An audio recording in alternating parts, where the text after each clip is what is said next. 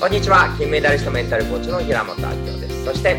はい、えーこんにちは、えー、両者コーチの高橋和です。はいよろしくお願いしますはい、お願いします。はい今日の質問は？はい、えっ、と、今日の質問はですね、些細なことで自分を否定してしまいます。うんまた、自分に傷つけた人を許せません。というご相談ですね。なるほどねこれね、よくあるのは些細なことちっちゃいことで自分を否定してしまうのを一時被害だとしたらうん。なんでこれやっちゃうのって自分を否定する自分をそんなに責めなくていいんじゃないの些細なことでって二次被害で責めるんですよね。うんやっぱり自分を責めてる自分を責めるんですよ。うん。って言ってる自分をそんなに責めなくていいんじゃないのって三次被害。で、責めてるのが私じゃないのって四次被害。で、責めないでよって五次被害ってどんどんどんどん 一次被害がいいんだけど、二次被害、三次被害からどんどんどんどん増幅するんですね。でなるほど。ボコボコに自分を否定しきったらうん最後徹底的に自己否定すると結局傷つけてくる他の人の否定もする、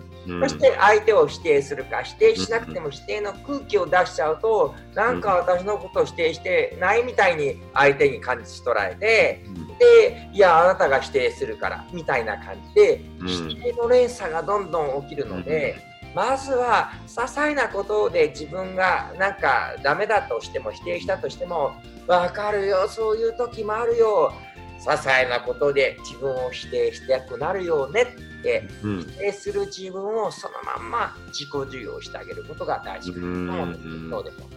なるほど。確かにそうですね。やっぱり自分を否定して、で、さらにそれをまた否定してるっていうか、えーそういうのがね、確かに、えーあるんじゃないかなと思いますけども、はいえーまあそうですね。やっぱこう自分を否定するっていうことは、やっぱこう何かしら自分はこうでないとダメだとか、まあ、こうすべきだとか、これが正しいとか、これが間違ってるとか、まあ、何かそこでジャッジがやっぱり入ってしまってると思うんですね。で何か自分の中でこのルールが何かあってですね、このルールが守れてないとダメだとか、うん。他人と比較してう、ん。なんか劣等感を感じて自分はダメだとか、まあ、うんそういうところで自分をどんどん否定しまうしてしまうと思うんですけども、でも自己否定っていうのは、これ最も実はネガティブな周波数なので、うん。えー自分をこう否定したりとか、ダメ出しすると、どんどんこう、まあ、もう意識的にも周波数も波動も下がってきちゃうので、なかなか、まあ、いい運気も上がってこなくなっちゃうので、まずは自分の良いところとかですね、えー自分の好きなところとか、まあ、そこを認めてあげるとかですね、まあ、そっちにまた意識のチャンネルを合わせていくといいんではないかなと思いますね。まあ今まさに高橋さんがおっしゃったのは、こうあるべきっていうのが先あって、そこから現在リアルな自分を引き算してしまうとか、はい。もしくはあの人はあんなにできてるのに、私はなんでここできてないんだろうってやっぱ他人と比べて引き算をしてしまうと、自分のところを責めてしまうっていうことですね。うんということは、あるべき姿、理想ではなく、そのまんまりのまんまの自分を認めてあげるとか、はい人と比べることなく、私は私でこんな風に頑張ってるっていう風にして、自分のできてるところ、やれてるところを認めてあげる。そこが一番先っていうことですかね。そうですね。まあそこを先なので、自分ができているところとか、自分のすでに達成したことでもいいですし、何かうまくいってること、好きなこと、まあそういうのを書き出していくということですね。やっぱり否定っていうのはこうネガティブな周波数なので、やっぱり言葉、えーまあ、やっぱり人に傷つけられるとか何かされると嫌なことだと、あ、自分また傷ついたみたいな感じで、えーまた自分をどんどん、えー否定してしまったりもするので、まあ、そこだけ気をつけてですね、えー自分の良いところに向かって、えー自分を認めるとか褒めるとか、1日鏡に向かって毎日3回褒めるとか、まあ、そういうことをやって、まあ、ポジティブな、プラスの言葉がけをですね、自分自身に、えシャワーを浴びたさせた方がいいかなと思いますね。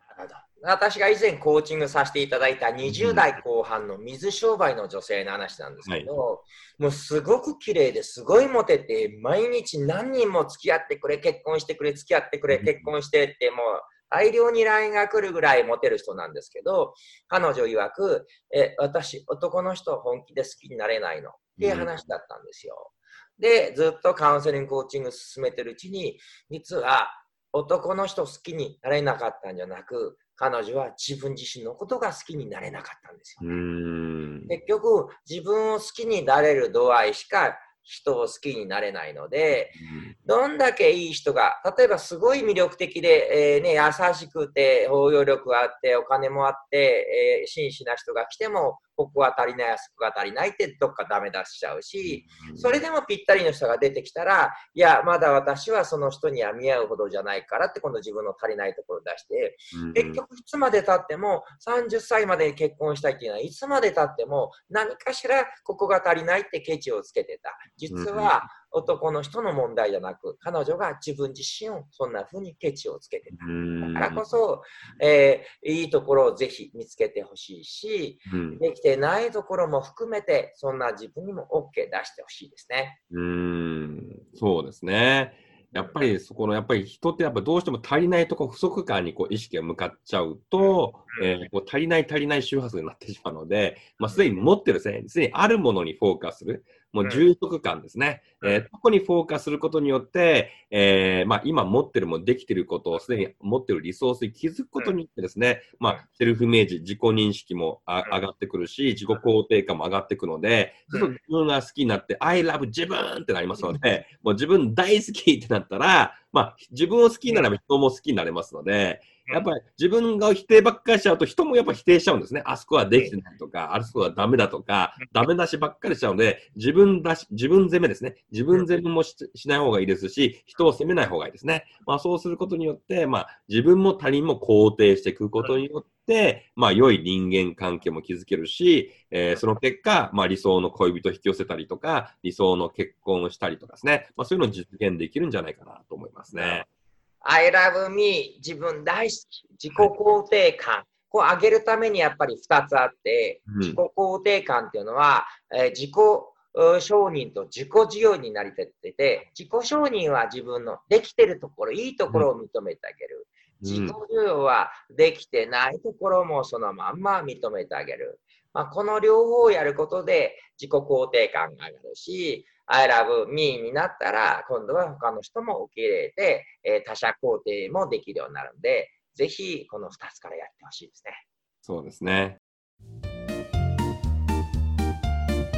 ということで、ワンアクションはどうしましょう？ワンアクションはまずですね、自分できてない自分を受け入れるっていうことと、うん、あとは自分のいいところを認めて、褒めてあげるというところをやっていただきたいなと思います。そうですね、いいところばっと書き出して、私こんなところいいわっていうのを出してほしいし、うんはい、一方で、ここできてない、ダメだってとも書き出して、そんな自分でも OK なんだよって、ぜひぜひ声かけしてあげてください。